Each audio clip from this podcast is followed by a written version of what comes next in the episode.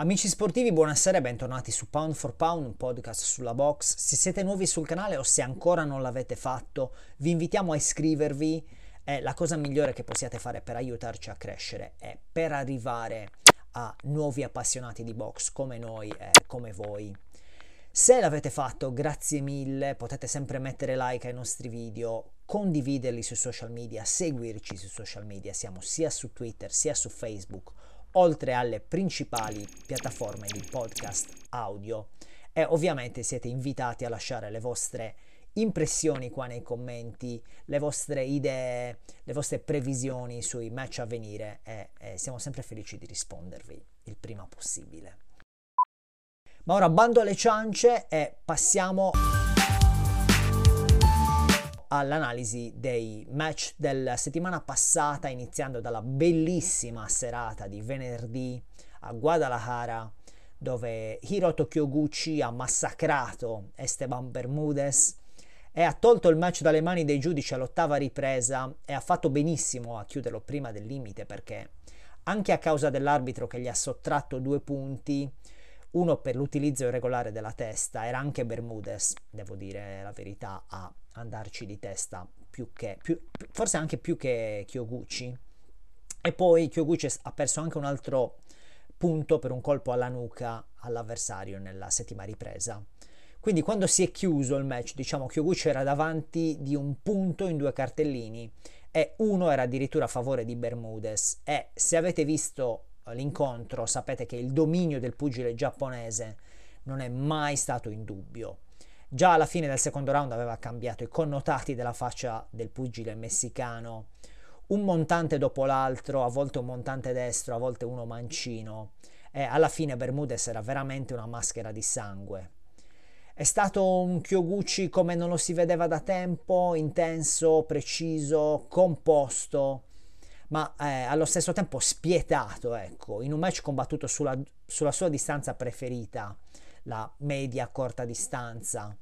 eh, quindi ha difeso agevolmente la sua cintura WBA e eh, The Ring Magazine Belt per la quarta volta consecutiva.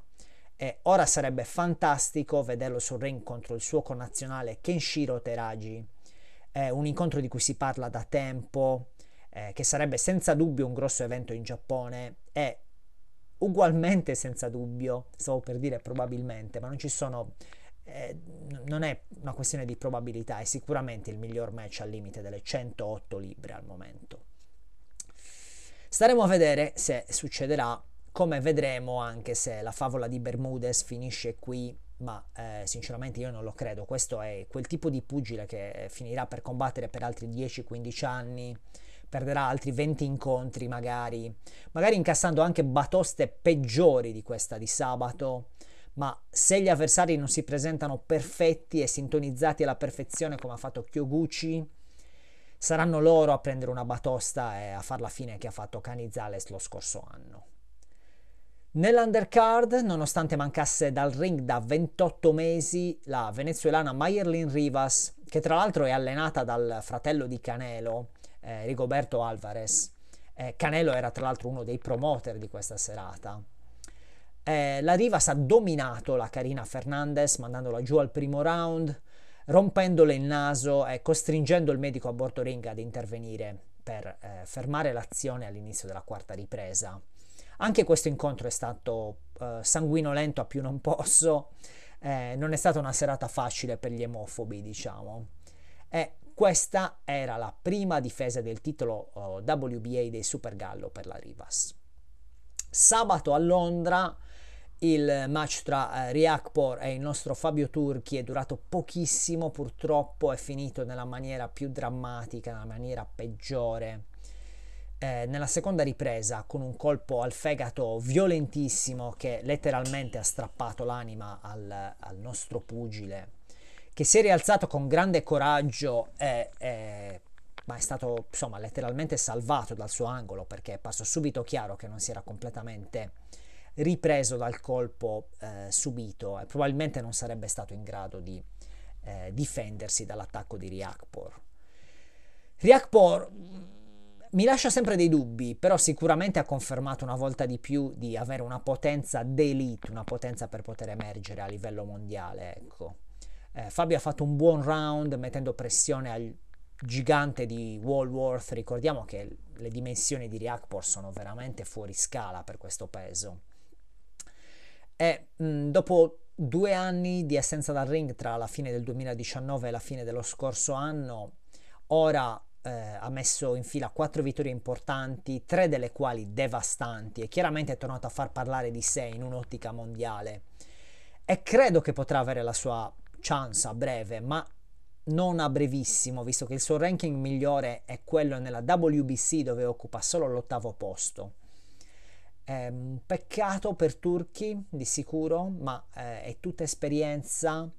È un pugile che non ha neanche finito 29 anni ancora e, e, soprattutto si colloca in una divisione che ancora è in un periodo di transizione, eh, la, chiamiamola post-Usyk, con eh, alcuni vecchi campioni in uscita come Makabu, come Bridis, che hanno insomma una certa età, altri che potrebbero passare dai, ai pesi massimi da un momento all'altro come Okoli, ma anche lo stesso Riakpor potrebbe percorrere la stessa strada una volta che avrà ottenuto un, un titolo mondiale, ovviamente. Non penso che prima di eh, avere una cintura deciderà di passare ai pesi massimi. E poi eh, resta il campione WBA Arsen Gulamirian, che probabilmente è un pugile già alla portata e a livello di Fabio Turchi, ma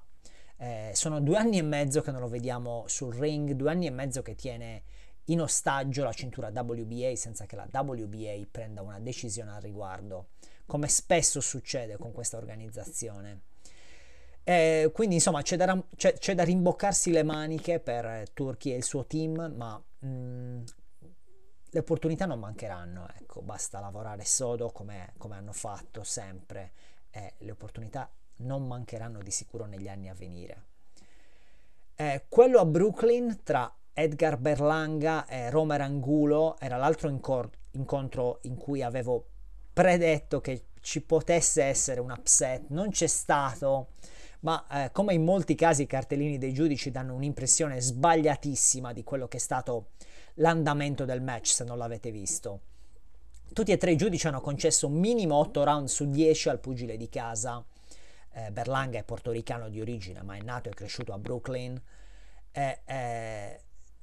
e nonostante questi cartellini, Angulo ha, ha, fatto il suo ed è stato competitivo per tutto il match, mettendo a segno anche più power punches del rivale, che è stato più attivo col jab, ma eh, più prudente del solito, tanto che Angulo è stato tra i due quello che ha forzato l'azione e, e se avesse ottenuto la vittoria sui cartellini non avrebbe rubato niente, ecco.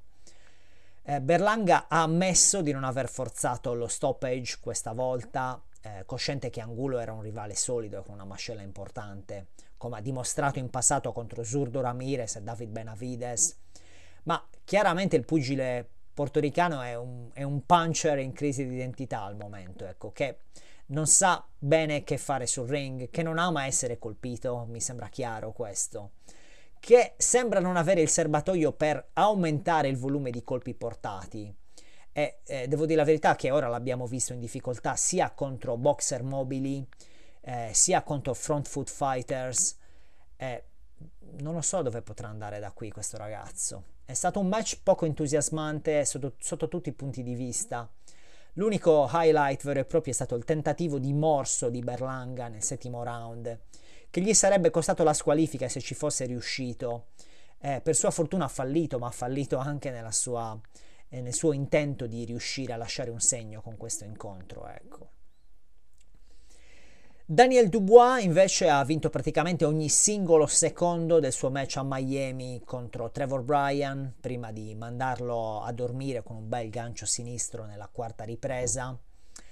E non vedo l'ora di scordarmi il nome di Trevor Bryan e di tutta questa farsa, spero l'ultima farsa di Don King, sinceramente. La location sembrava uscita direttamente dagli anni 80 il ring era minuscolo, non so se ci avete fatto caso, ma i commentatori lo, lo hanno ripetuto più volte. Eh, in un certo senso ha, ha, finito per favorire Daniel Dubois, che chiaramente non voleva perdere tempo con Brian, inseguirlo per il ring o lasciare la decisione ai, ai giudici, ecco. Eh, ma a partire dal poster e dal materiale promozionale ridicolo di questo evento, ecco, il, il nome dato alla serata anche The Fight for Freedom and Peace in onore del, dell'Ucraina, insomma tutto kitsch, eh, bruttissimo, eh, paradossale. Eh, Brian era già spompato dopo neanche 10 minuti d'azione, che è stata tutto tranne che frenetica. Insomma, dobbiamo ringraziare Dubois per averci liberato da questo obbrobrio. Ma anche pensando a, al, a Triple D, come lo chiamano, Daniel Dubois, eh, che ora ha la cintura WBA regular, eh, diciamo che ancora è presto anche per lui per pescare eh, dei pesci grossi, per puntare a, a, ai pesci grossi. Ha chiamato fuori Dillian White, che ci sta, anche se credo che White non voglia niente a che fare con Frank Warren dopo tutto quello che è successo prima del match contro Fury eh, e credo che a breve eh, avremo l'ufficiali- l'ufficializzazione del match contro Joseph Parker che nel weekend ha firmato un accordo con Boxer ma insomma, tornando a Dubois, chiaramente ha bisogno di altri incontri di apprendimento prima di salire sul ring contro un Usyk che è il super champion della WBA al momento e che eh, sicuramente lo porterebbe a scuola per 12 riprese, anche con una mano legata dietro la schiena. Per chiudere, Jaime Munghia ha sconfitto Jimmy Kelly al quinto round quando l'arbitro ha fermato la contesa dopo che il pugile di Manchester era finito al tappeto per tre volte consecutive ma sino ad allora non aveva sfigurato per niente, ecco, anzi ha mostrato come un boxer abile sul back foot e con un discreto gioco di gambe possa quasi prendersi gioco in certi momenti di un pressure fighter abbastanza monodimensionale come Munghia, che prima del primo knockdown sembrava anche piuttosto frustrato e nervoso, ecco. Ma eh, vabbè, il suo record passa ora a 40 vittorie e 0 sconfitte, ha solo 25 anni, Combatte più spesso di molti altri suoi contemporanei, ma non so cosa stia guadagnando in termini di esperienza da uh, questi ultimi incontri con pugili di un livello nettamente inferiore al suo e soprattutto di livello inferiore a quello verso il quale dovrebbe ambire. Passando alle news. Oggi cerco di farla breve perché voglio parlare ampiamente del match bellissimo di questo weekend, che è uno dei più intriganti dell'anno secondo me eh, raramente si trovano due pugili così esplosivi eh, messi uno contro l'altro, quindi insomma cercherò di andare a velocità supersonica iniziando da eh, Oscar De La Hoya che sembra intenzionato a voler vendere Golden Boy Promotions che al momento tra, tra, gli altri ha nel suo roster nomi come quelli di Senise Estrada Marlene Sparza,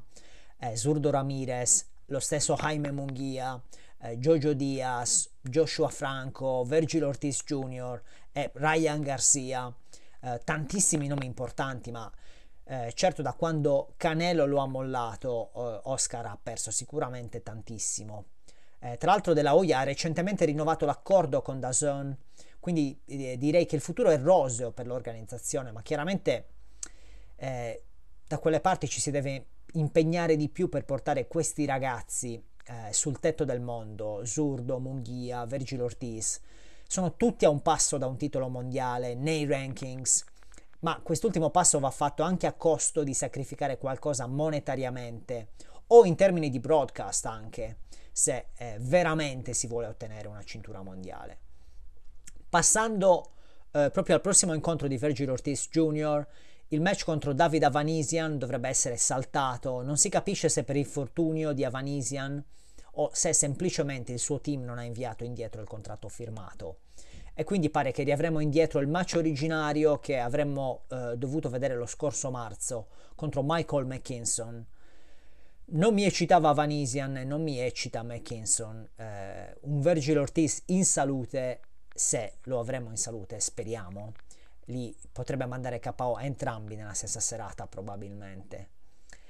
Passando ai pesi massimi, anche Anthony Joshua pare sia lì lì per mollare eh, Sky Sports, eh, la piattaforma che ha ospitato i suoi ultimi 13 incontri, e stia per firmare un accordo con DAZN per eh, 100 milioni l'anno, si dice, una cifra gigantesca e assurda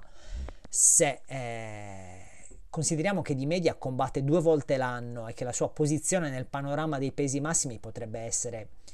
eh, compromessa in maniera, non dico irrimediabile, da una seconda sconfitta contro Usyk,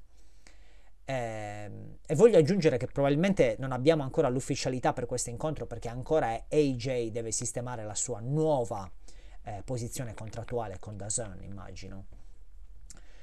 Eh, quindi sì, non sarebbe compromesso irrimediabilmente perché Joshua è una superstar incredibile nel Regno Unito e non gli mancherebbero comunque dei match importanti che attrarrebbero un grossissimo interesse mediatico, penso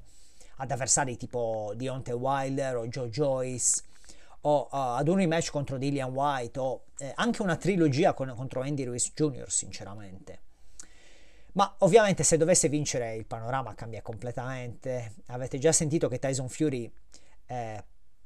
già aspetta il vincitore del rematch tra Usyk e Joshua a dicembre in Arabia Saudita. Sono solo rumors al momento che The Gypsy King ha anche negato personalmente, ma il fatto che se ne parli è già una mezza verità e un incontro tra uh, Fury e Joshua sarebbe gigantesco, ecco. Un peso massimo che da poco è arrivato sulla scena, ma che sembra voler accelerare la sua ascesa, è Kevin Lerena, un ragazzo che è stato un cruiserweight per una decina d'anni ed era anche posizionato bene nei rankings delle organizzazioni alfabetiche, bene o male nella top 10, ma eh, ad una certa ha deciso di fare il salto più grande di tutti. A marzo ha incontrato e distrutto Bogdan Dinu, che eh, non è George Foreman, ma è finito KO solo contro nomi importanti come Daniel Dubois, eh, Kubrat Pulev, eh, quel dopatone di Big Baby Miller. Quindi è, è stata una vittoria importante e il suo prossimo avversario a settembre dovrebbe essere niente poco di meno che Marius Walk,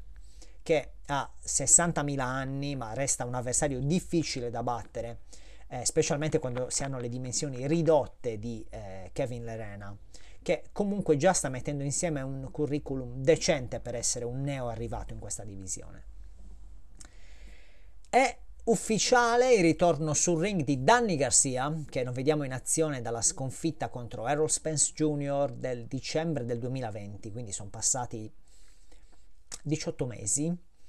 E, e come previsto ritorna nei Super Welter, quindi salendo di categoria. E non so quanto sia la mossa giusta, considerando che nei Welter non ha avuto decisamente la stessa fortuna e lo stesso successo che aveva avuto nei superleggeri, dove è stato campione unificato WBC e WBA e anche campione lineare,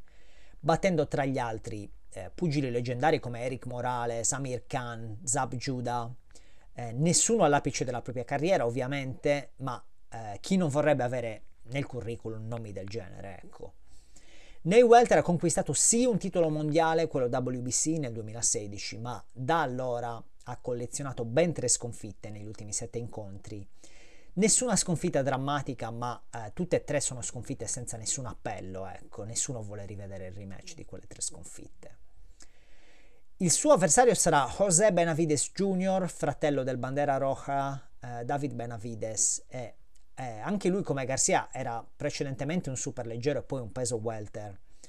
dall'unica sconfitta nel suo curriculum, quella subita per mano di Terence Crawford nell'ottobre del 2018. Benavides ha combattuto solo una volta lo scorso novembre in un majority draw, un pareggio molto sofferto contro l'argentino Francisco Emanuel Torres, quindi diciamo che eh, Dani Garcia sarà favoritissimo in questo incontro.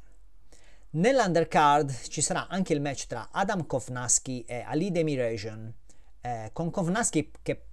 inspiegabilmente per ennesima volta in carriera rinuncia ad un'occasione ricchissima come sarebbe stato il match contro Derek Cisora a Londra per cui era praticamente tutto fatto eh, ma poi eh, Cisora ha ripiegato su Pulev mentre Kovnaski ha deciso di combattere in casa a Brooklyn in un evento della PBC contro un avversario che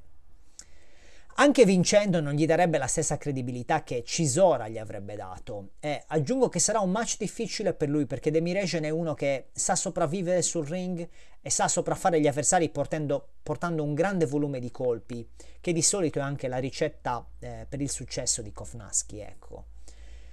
E... Ovviamente Demirejan non ha molta potenza nelle mani ed è stato scelto per questo motivo perché Kovnaski ha bisogno di ricostruire un minimo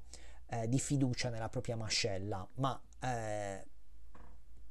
probabilmente si andrà ai cartellini di giudice, probabilmente ci sarà un eh, giudizio in favore del pugile di casa perché Eh, come ri- vi ripeto, come ho già detto, oh, Brooklyn è un po' la seconda patria di eh, Kovnasky. Eh, rimanendo nei super welter, non solo Sebastian Fundora ha detto di poter scendere al limite delle 147 libbre facilmente se Errol Spence Jr. volesse affrontarlo,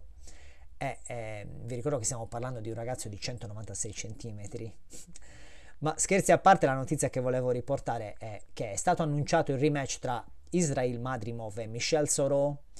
eh, che dopo il primo episodio dello scorso dicembre a Tashkent in Uzbekistan, stavolta, stavolta si incontreranno a Londra nell'undercard di eh, Cisora Pulev il 9 luglio. Madrimov vinse il primo match per TKO, ma se ricordate andò a segno con 4 o 5 colpi dopo la campanella finale della nona e ultima ripresa, senza che né i pugili né l'arbitro sul ring la sentissero. Quindi eh, si è creato questo caso giustamente e, e, e, questo caso ci ha portato a questo rematch, non solo perché è giusto che ci sia un, un vincitore in modo onorabile e inconfutabile, ma anche perché questa è una eliminatoria finale per la cintura WBA in mano a Germel Charlo, quindi parliamo di un incontro importantissimo per entrambi questi ragazzi e per la loro ricerca di diventare campioni del mondo. E eh, Germel Charlo sorprendentemente ha già raggiunto un accordo con Team Zoo per la prima difesa obbligatoria delle sue cinture, eh, questa è mh, per volontà della WBO. Io pensavo che Germel mollasse la cintura in attesa di ufficializzare la sua salita tra i pesi medi, invece no, e questo è un ottimo match. Eh, avevo detto che per Team Zoo la cosa migliore sarebbe stata se Charlo avesse deciso di mollare la cintura, invece questo sarà un test durissimo per il pugile australiano e sarà anche probante per Charlo, credo, perché Team Zoo ha mostrato grandi doti e vediamo se saprà fare l'ultimo passo per ottenere delle cinture mondiali, ma non solo, cioè eh, non, non, solo diventerà campione del mondo in caso di vittoria, diventerà campione indiscusso della classe di peso in questione. Un po' come Jack Catterall contro Josh Taylor. E, Joe, e Jack Catterall ha fatto benissimo in quella circostanza. Quindi resta, capire, resta da capire ora eh, dove e quando lo vedremo. Eh, state sintonizzati su questo canale. Ci sono due settimane di ritardo nell'asta per la difesa obbligatoria del titolo WBC proprio tra Josh Taylor e José Zepeda. L'asta si sarebbe dovuta tenere il 10 e invece l'avremo il giorno 24 di giugno, quindi attendiamo sviluppi anche in questa faccenda.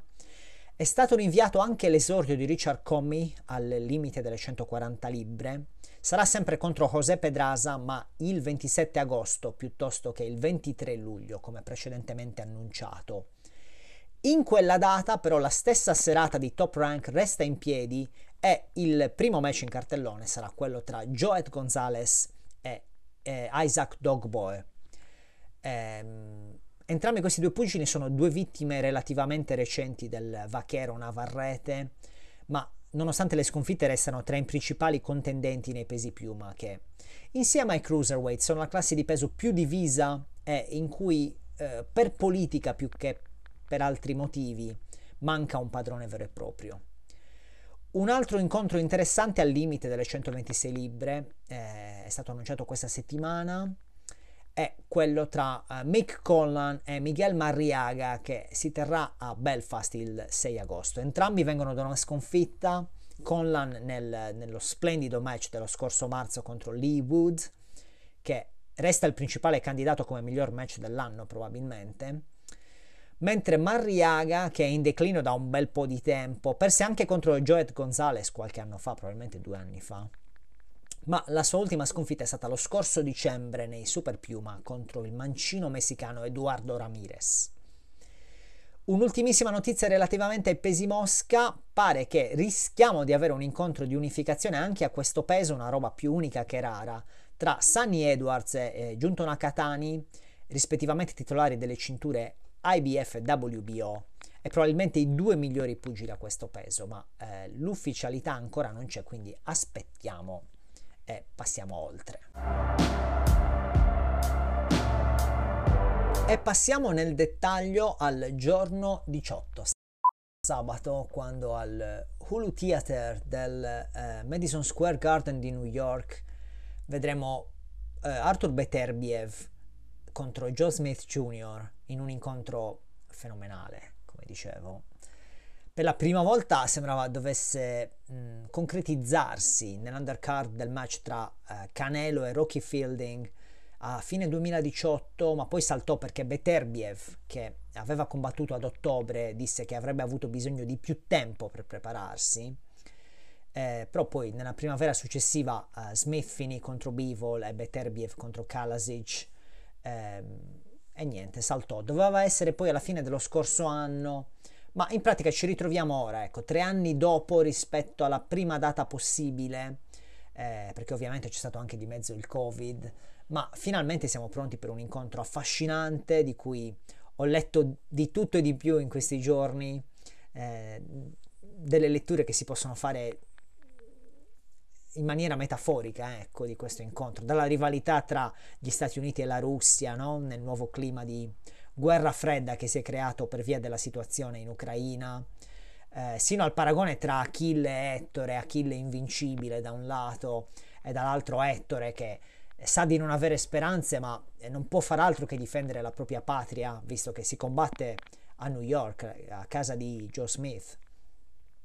Io gli ho voluto dare un titolo Kierkegaardiano out out perché questo è un incontro in cui non c'è una terza opzione, non sarà un pareggio, non si andrà ai cartellini. Non so per quanti round si andrà avanti, ma il finale sembra essere già scritto e per capirlo meglio bisogna eh, inevitabilmente passare al tail of the tape, iniziando dal padrone di casa, The Common Man, Joe Smith Jr., che ha 32 anni, è di Long Island, New York, come dicevo, è alto 183 cm e ha un allungo di 193 cm.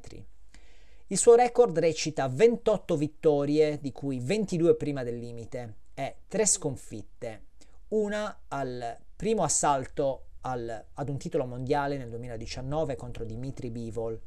e due precedentemente, eh, ricorderete tutti quella contro Sullivan Barrera nel 2017, ma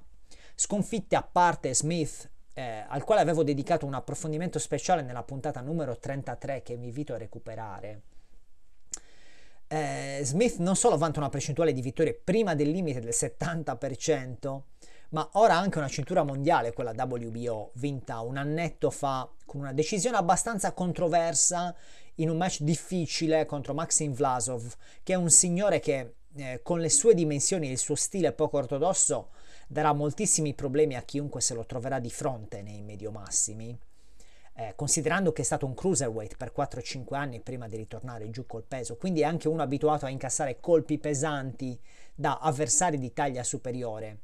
Eh, non è uno facile da tirare giù, ecco. Passando a Artur Asilbekovic Beterbiev, 37enne, è un eh, russo del Dagestan che probabilmente è la regione del mondo con la più alta densità di fighters per metro quadro, e non scherzo. eh, Beterbiev è alto 182 cm e ha un allungo di 185 cm, quindi concede a Smith tutti i vantaggi fisici, anche se di poco. Il suo record è di 17 vittorie, tutte prima del limite, eh, 0 sconfitte, quindi la sua percentuale di vittorie prima del limite è ovviamente il 100% una roba ancora più impressionante se si pensa che è questa la percentuale non solo nel computo totale, ma anche in quelli che sino ad ora sono stati i suoi sei incontri con dei titoli mondiali in palio, che includono anche una unificazione, visto che Beterbiev non è solo il titolare della cintura IBF che ha conquistato nel 2017, ma anche di quella WBC, da quando nel 2019 ha sconfitto l'allora imbattuto pugile ucraino medaglia di bronzo a Londra 2012, un fuoriclasse possiamo dirlo come Alexander Gvozdik, che è ancora il nome migliore nel suo curriculum. Quindi in questo incontro ci saranno in gioco ben tre delle quattro cinture a questo peso, l'altra, quella della WBA, è quella in mano a Dimitri Bivol, come sapete. Quindi tirando le somme, tra questi due atleti abbiamo 39 incontri finiti prima del limite su 48 totali, e questo è il motivo per cui ribadisco che è altamente improbabile che si vada ai cartellini. E lo spero, eh, perché se, se entrambi dovessero mostrare una mascella tanto solida da poter incassare per 12 riprese i colpi del, del rivale, questo rischia di essere uno di quegli incontri in cui et- entrambi i pugili finiscono per lasciare una parte di sé, una parte della propria anima sul ring, anni di vita letteralmente. Quindi più è breve meglio è per la salute del pugile che verrà sconfitto, ma anche dell'altro. Entrambi sono sicuramente di fronte al peggior puncher che si siano trovati di fronte in carriera. Eh, Beterbiev ha chiaramente il pugno più letale tra i due, ma eh, come mostra inequivocabilmente la percentuale di vittorie prima dell'ultima campanella, ma in termini di resistenza ai colpi, secondo me Joe Smith Jr. è un gradino sopra al pugile russo che è già finito al tappeto due volte in carriera. Subì un flash knockdown nel primo round contro Jeff Page Jr. nel lontano 2014 e più recentemente, molti lo ricorderete, è finito giù in modo piuttosto pesante nella seconda ripresa contro Callum Johnson, anche se anche in quel caso dopo un momento di sbandamento eh, si è subito ripreso, anzi era più incazzato del solito e ha massacrato Johnson nei due round successivi. Smith ha tre sconfitte nel curriculum, eh, di cui anche una prima del limite, ma non solo non è mai finito KO, non è neanche mai finito al tappeto. Ecco, infatti la prima sconfitta, quella del, del lontano 2010, eh, 12 anni fa, quindi era il suo settimo incontro da professionista, sarebbe dovuta essere archiviata come un ritiro perché in sostanza voltò le spalle all'avversario e l'arbitro intervenì eh, o intervenne, intervenne e eh, tutto questo successe perché eh, Joe Smith Jr. subì una eh, frattura alla mascella molto dolorosa a quanto pare. come poi è successo anche nuovamente contro Sullivan Barrera nel 2017, ma lì ovviamente il match non fu interrotto. Eh, Joe Smith Jr. riuscì a finire l'incontro nonostante il dolore. Quindi diciamo che ha una mascella solidissima, nel senso che non è mai finito a terra per via dei colpi ricevuti ma è una mascella che gli è stata fratturata per ben due volte, eh, che non è proprio un bel segnale quando si ha davanti un rivale come Beterbiev, quindi è solida ma non troppo solida. Dopo quella contro Barrera, eh, Joe, Smith, Joe, Smith, Jr. è stato battuto ampiamente da Dimitri Bivol in quello che, eh, a mio modo di vedere, è stato un, un po' uno spartiacque eh, importante per la carriera di Joe Smith, che è maturato tantissimo proprio in termini di stile, e ha, adesso sa portare i suoi attacchi in maniera eh, più ordinata se vogliamo, sempre con la stessa aggressività, forse anche con più aggressività e con più volume sinceramente, ma in maniera più composta, ecco. Poi ricorderete che alla fine della decima ripresa di quel match contro Bivol, nonostante tutto, Smith stava quasi riuscendo a sfangarla e rischiò veramente di staccare la testa di Bivol con un destro mostruoso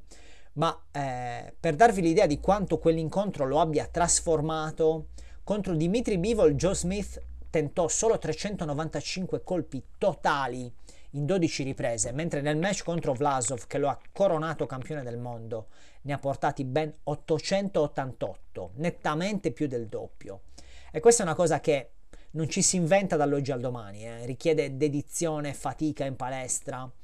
e inoltre il suo repertorio di colpi è migliorato tantissimo, arricchendosi. Ora è un pugile che ama controllare la fase di attacco e di pressione in modo ritmico, diciamo, eh, portando continuamente dei colpi e variandone la potenza. È migliorato tantissimo come boxer negli ultimi anni, Joe Smith Jr. E anche se parte sfavorito, eh, come chiunque partirebbe sfavorito contro un mostro come Beterbiev, non dimentichiamoci che questo è un ragazzo che dà il meglio di sé quando è lo sfavorito, quando può causare l'upset, come ha fatto contro Fonfara, contro Hopkins contro Jesse Hart. E, e, e, inoltre, diciamolo, ecco, è noto che Beterbiev fa tantissima fatica sulla bilancia da diversi anni ormai e poi ha 37 anni e a quell'età non si sa mai, eh, come si dice, si può invecchiare improvvisamente in una notte sola e non mi sento di escludere che possa essere quella di questo sabato, anche se mi auguro di no. Passando a come potrebbe svolgersi il match, io dico che la debolezza più macroscopica di Beterbiev è la partenza. Non credo abbia mai vinto la prima ripresa. Eh, a volte gli ci sono voluti anche 3 o 4 round per iniziare a scaldare i motori. Eh, va detto che una volta che li scalda di solito è un treno in corsa contro cui è difficile boxare cercando di smantellarlo round dopo round, come ha cercato di fare Gvozdik, eh, almeno all'inizio. Eh, Smith non è nemmeno quel tipo di pugile, ecco. Ehm, poi Beterbiev è talmente forte fisicamente che quando gli avversari cercano di legare non accetta quel clinch, ecco, anzi gli piace manipolare le braccia dell'avversario anche all'interno e quando può lo sbatte pure da una parte all'altra prima, prima che l'arbitro possa intervenire e prima che intervenga di solito riesce a mettere a segno anche qualche colpo. Cambosos dovrebbe guardarsi qualche video di Beterbiev per capire come evitare di finire sistematicamente dentro a un clinch. Ma scherzo ovviamente, Cambosos non ha quella fisicità là. E ad occhio direi che Henny probabilmente avrebbe la meglio anche se ci fossero dei corpo a corpo eh, più accesi. Ma tornando a bomba, eh, in questo caso Beterbiev troverà pane per i suoi denti nella corta distanza perché anche eh, Smith Jr. è fortissimo fisicamente Parliamo di un operaio vero e proprio abituato ai lavori manuali pesanti sin da quando era ragazzino e non è proprio uno che si fa manipolare facilmente, ecco. Comunque devo dire che eh, a questa distanza Beterbiev è probabilmente il miglior pugile al mondo nella, nell'accorciare i colpi, riuscendo comunque a portarli con la stessa potenza anche quando sono solo i cosiddetti arm punches, ehm, come si definiscono, diciamo, quelli eh, che vengono portati solo col braccio, mettiamola così, accompagnati magari un minimo dalla spalla, ma senza che siano completamente estesi e che non giovano della spinta delle gambe e quindi non hanno dietro il peso corporeo che ne amplifica, ne amplificherebbe la potenza, ecco. Anche questo tipo di colpi, quando arrivano da Beterbiev, fanno malissimo. Eh, quindi siccome Smith non potrà tenerlo sull'esterno dietro al jab per troppo tempo e non è neanche quel tipo di pugile là da riuscire eh, a farlo con costanza, e siccome Beterbiev è rapidissimo coi piedi, eh, e questo è uno degli aspetti più sottovalutati del suo stile secondo me, non, non sarà rapidissimo con le mani,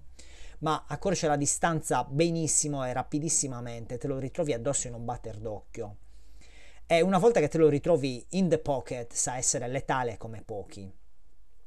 Quindi diciamo che uno penserebbe che idealmente Joe Smith Jr. debba cercare di mantenersi sulla media distanza, che è la sua preferita senza nessun dubbio,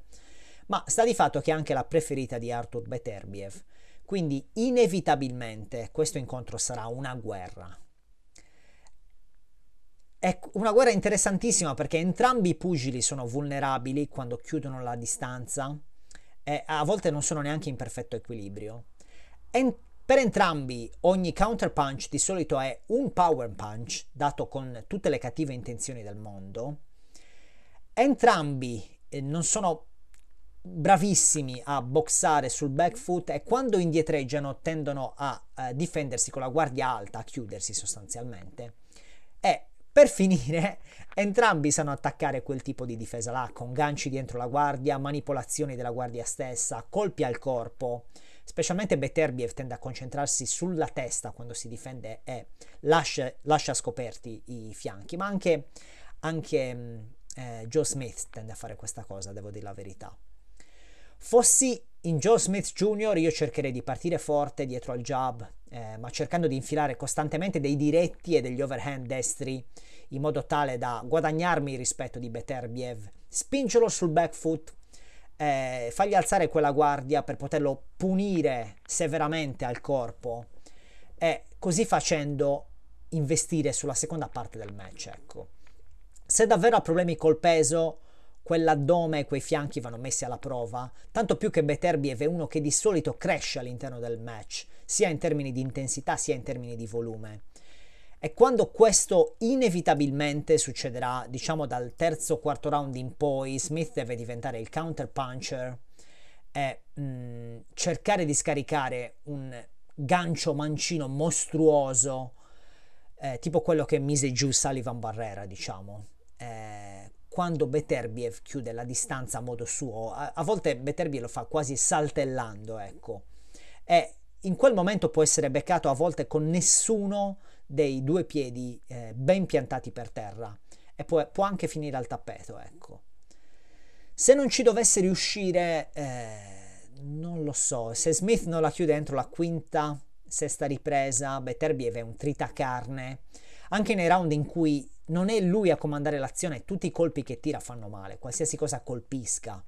e alla lunga veramente spezza il cuore degli avversari e gli ruba l'anima. Eh, andate a rivedervi la faccia di Marcus Brown quando ha deciso di averne avuto abbastanza nel match dello scorso dicembre. Quell'espressione là spiega meglio di tutte le parole del mondo quello che voglio dire. E guardatevi la faccia di Beterbiev sorridente e completamente ricoperta di sangue per ricordarvi di che animale stiamo parlando. Quindi per chiudere direi idealmente che Smith potrebbe spuntarla nella prima parte del match se parte forte, come spero, o Beterbiev la chiude nella seconda, quando prende quel ritmo distruttivo tutto suo. Ma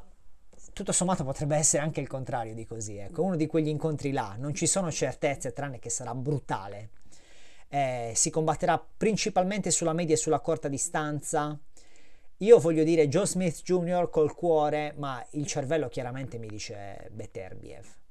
Eh, Smith deve salire sul ring pensando di avere di fronte un 37enne